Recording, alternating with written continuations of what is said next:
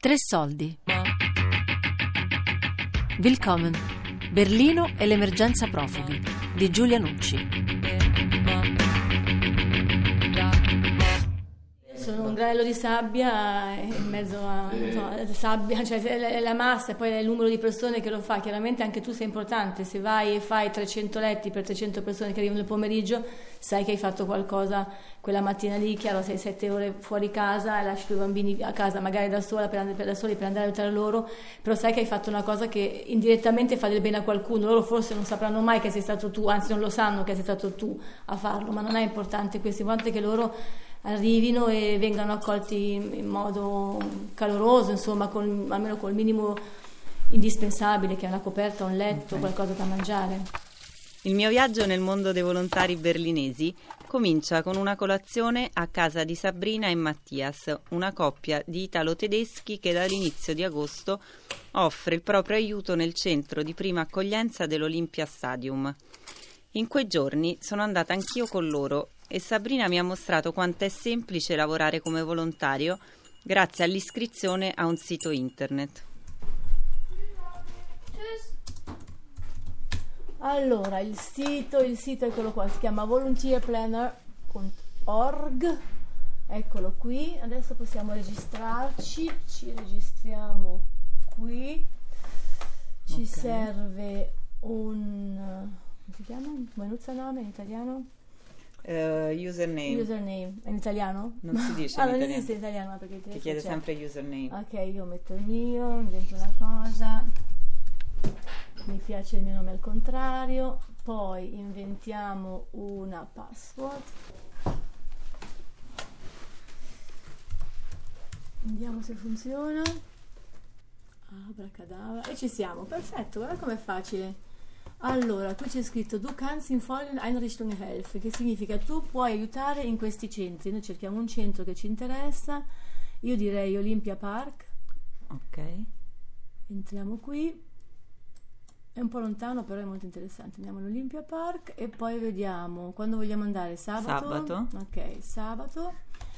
Dunque, dove hanno bisogno di noi? Allora, hai diverse possibilità. Puoi aiutare alla mensa, quindi mm-hmm. prepari i vassoi con le cose da mangiare e poi li dai le persone oppure nel ok e c'è già un sacco però di c'è già un sacco di gente hanno bisogno di sei persone ne mancano soltanto una per ogni turno la sera invece è pieno.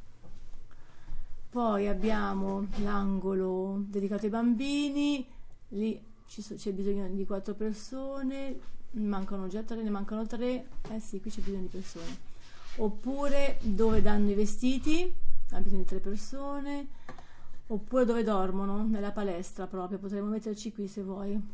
Ok, qui è dove si rifanno i letti, quello che fai te di esatto, solito. Esatto, guarda, dalle 9 alle 13 ne di sei persone, nessuno. non c'è nessuno. Okay. Ecco, vedi, qui c'è il mio nome, eccolo qua. Ok. Esatto, possiamo mettere anche il tuo. Ok. Ecco fatto. E siamo dentro, possiamo andare. Perfetto. Facilissimo.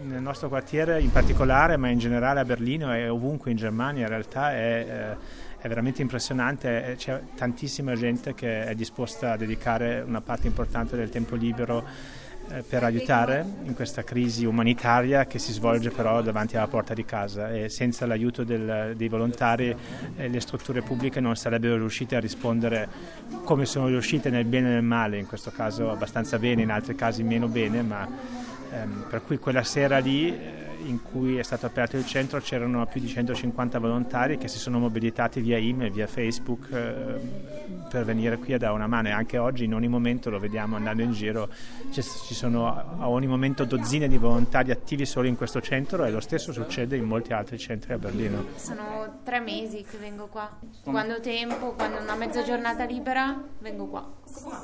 Ogni tanto gioco con i bambini, ogni tanto parlo con le donne che stanno nella stanza, giusto per rilassarsi, cucire, parlare così oppure eh, dividiamo i vestiti che riceviamo Tutto quello che può servire. Sono stata anche in altri centri a Berlino e questo qua è il più organizzato. Uh, in genere vengo da sola perché abito qua vicino e quindi è comodo venire qua, però mi è capitato qualche, di coinvolgere qualche collega e stare più che altro nelle cucine. E, no, a volte è divertente.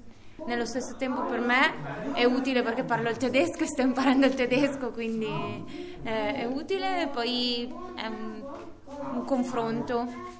Si sente ci si sente parte di qualcosa. Qua direi sono tutte stanze private, più o meno hanno quattro brandine a stanza mi sembra di, di aver visto. delle stanze 2, 3 fino anche a 5, 6, ma questo è da questo punto di vista un centro di lusso perché erano uffici e, e, quindi c'è questa possibilità. Purtroppo nella maggioranza dei centri di prima accoglienza le persone a Berlino sono Qua pure tutte in stanze. stanze dove vivono anche 2, 3, 400 persone in un unico in una Palestre. palestra o eh, si è cercato di dare privilegio alle famiglie, però ovviamente ci sono molti che sono uomini soli. Quindi, eh, eh. Ok, qua ancora tutte eh, stanze? Sì, adesso stiamo Direi. Allo? per cercare la, il posto delle lavatrici. Ok, e, e, la Kleiderkammer. E anche la Kleiderkammer, esatto. Ok. Questo è anche... Ah, ecco, qua c'è la stanza della televisione.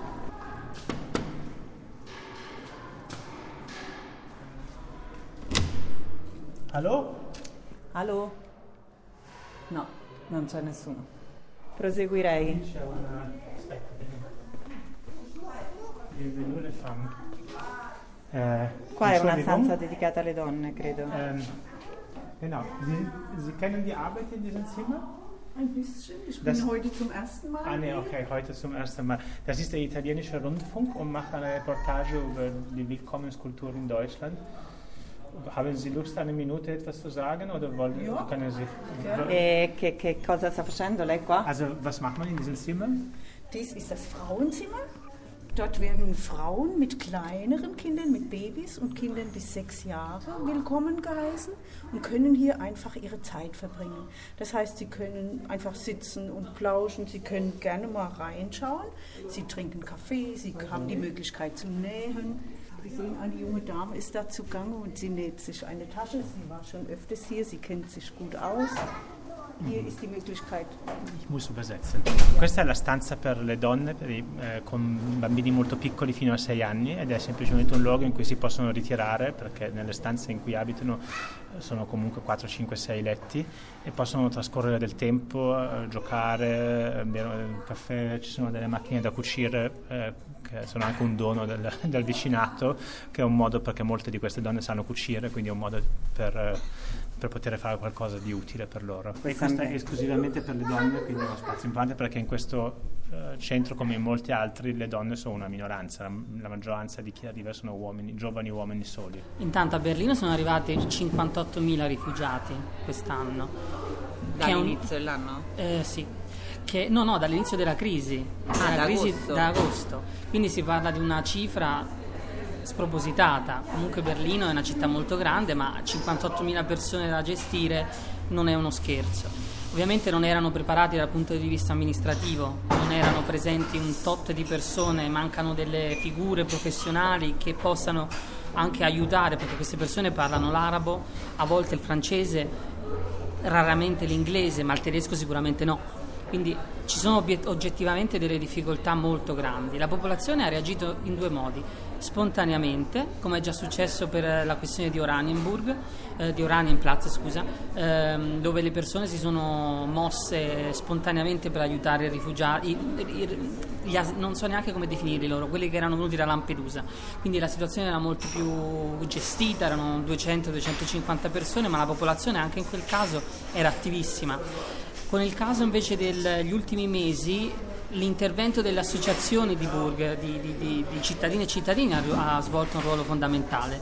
Per esempio Moabit Hilf è un'organizzazione sui generis, perché ha una struttura in Facebook e mobilitano persone con il passaparola in Facebook, per esempio. Quindi è la politica che in questo caso ha saputo sfruttare un movimento della società civile. Ma Moabit Ilft che organizzazione è? Non è una vera e propria organizzazione, credo, eh, è una pagina Facebook gestita dalle cittadine e cittadini del Bezirk Moabit che hanno da tempo già fatto delle iniziative a favore dei migranti e dei richiedenti asilo perché comunque Moabit, il MIT, è uno dei, dei quartieri che accoglie il numero più alto di richiedenti asilo.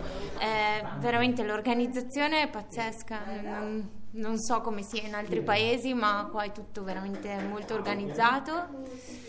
Faccio un po' fatica a capire da un punto di vista polemico perché non, ci sia, non, non vengano coinvolte molto pers- gli stessi rifugiati non vengano troppo coinvolti nell'organizzazione. Non vedo molto, cioè non vedo perché qui non ci sia qualche persona che magari possa interagire meglio con i bambini, con, per la lingua.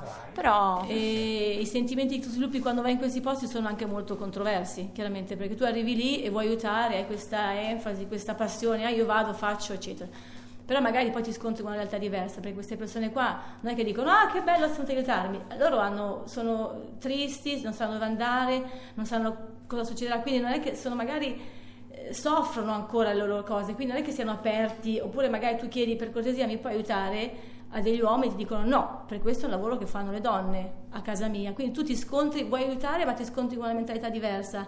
E questo forse che devi superare, cioè io aiuto per aiutare, non ti aiuto se tu mi capisci, io ti aiuto in ogni caso perché ti voglio aiutare, però devo anche essere in grado, eh, capisci, di non, di non avere dei pregiudizi nei tuoi confronti perché tu semplicemente in questo momento mi dici di no, devo accettare il tuo no e fare la mia strada. Ecco, forse posso capire che a volte sia difficile eh, perché anch'io l'ho sperimentato sulla mia pelle, dire caspita ti chiedo aiuto, oppure mi vedi eh, montare una brandina e non mi dai una mano, per me è una cosa naturale aiutarti, nella nostra cultura è forse normale aiutare, ma neanche tanto. Nella loro magari un uomo non si alzerebbe mai a aiutare una donna perché comunque non è nella sua mentalità, ma non, questo non significa che sia giusto o sbagliato, per lui è così in quel momento e per lui è giusto così. È una fase dell'integrazione anche loro, culturale, che però magari per noi volontari... Eh, devi essere in grado di non, di non avere dei pregiudizi, cioè devi essere in grado di essere aperto e pensare vado perché voglio andare, perché voglio aiutare, al di là di quello che queste persone qua poi possano fare, non fare, pensare o non pensare, no? Vedi la sporcizia, vedi il disordine, vedi cose che tu magari non faresti, ecco, a casa tua, invece loro le fanno e tu devi capire che è così senza giudicare, questa forse è la cosa più difficile.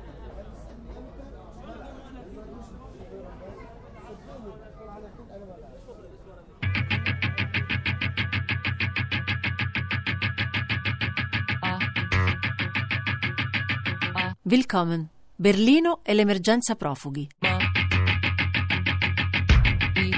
Di Giulia Nucci.